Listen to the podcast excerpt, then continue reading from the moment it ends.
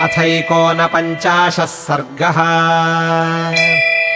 अथाङ्गदस्तदा सर्वान् वानरानिदमब्रवीत् परिश्रान्तो महाप्राज्ञः समाश्वास्य शनैर्वचः।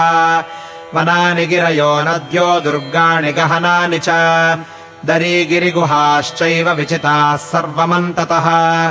तत्र तत्र सहास्माभिर्जानकी न च दृश्यते तथा रक्षोपहर्ता च सीतायाश्चैव दुष्कृती। कालश्च नो महान्यातः सुग्रीवश्चोग्रशासनः। तस्माद्भवन्तः सहिता विचिन्वन्तु समन्ततः। विहाय तन्द्रीम् शोकम् च निद्राम् चैव समुत्थिता।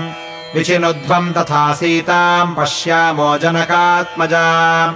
अनिर्वेदम् च दाक्ष्यम् च मनसश्चापराजयम् कार्यसिद्धिकराण्याहुस्तस्मादेतद्ब्रवीम्यहम्।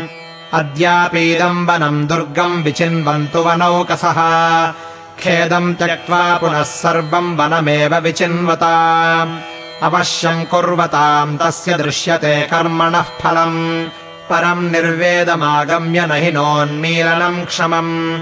सुग्रीवः क्रोधनो राजा तीक्ष्णदण्डश्च वानराः भेतव्यम् तस्य सततम् रामस्य च महात्मनः हितार्थमेतदुक्तम् वः क्रियताम् यदि रोचते उच्यताम् हि क्षमम् यत्तत् सर्वेषामेव वानराः अङ्गदस्य वचः श्रुत्वा वचनम् गन्धमादनः उवाच व्यक्तया वाचा पिपासाश्रमखिन्नया सदृशम् खलु वो वाक्यमङ्गदो यदुवाचः हितम् चैवानुकूलम् च क्रियतामस्य भाषितम्।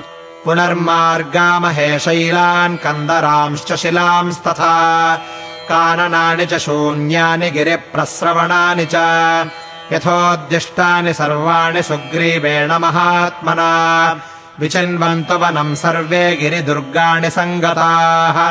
ततः समुत्थाय पुनर्वानरास्ते महाबलाः विन्ध्यकाननसङ्कीर्णाम् विचेरुर्दक्षिणाम् दिशम् ते शारदाभ्रप्रतिमम् श्रीमद्रजतपर्वतम् शृङ्गवन्तम् दरीवन्तमधिरुह्य च वानराः तत्र लोध्रवनम् रम्यम् सप्तपर्णवनानि च विचिन्वन्तो हरिवराः सीतादर्शनकाङ्क्षिणः तस्याग्रमधिरूढास्ते श्रान्ता विपुलविक्रमाः न पश्यन्ति स्म वैदेहीम् रामस्य महिषीम् प्रियाम् ते तु दृष्टिगतम् दृष्ट्वा तम् शैलम् बहुकन्दरम्।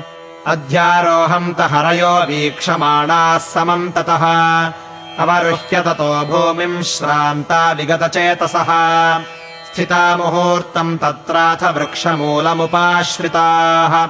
ते मुहूर्तम् समाश्वस्ताः किञ्चिद्भग्नपरिश्रमाः पुनरेवोद्यताः कृत्स्नाम् मार्गितुम् दक्षिणाम् दिशम्।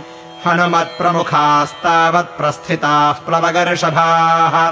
विन्ध्यमेवादितः कृत्वा विचेरुश्च समन्ततः। इत्यार्षे श्रीमद् रामायणे वाल्मीकीये आदिकाव्ये।